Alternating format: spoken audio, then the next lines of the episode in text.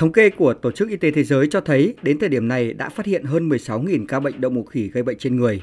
Trong đó các ca bệnh đều ghi nhận có sự lây truyền trực tiếp từ người sang người do tiếp xúc gần hoặc trực tiếp. Dịch bệnh đậu mùa khỉ gây bệnh trên người xảy ra ở nhiều nước khu vực châu Phi, châu Mỹ và châu Âu và một số nước ở khu vực châu Á cũng đã bắt đầu ghi nhận một số ca bệnh đậu mùa khỉ trên người. Tác nhân gây bệnh là virus đậu mùa có nguồn gốc từ động vật, cụ thể ở đây là trên khỉ. Chủ động ứng phó và giám sát lưu hành virus đậu mùa trên động vật tại Việt Nam, ông Phan Quang Minh, trưởng phòng dịch tễ thú y, Cục Thú y, Bộ Nông nghiệp và Phát triển Nông thôn cho biết.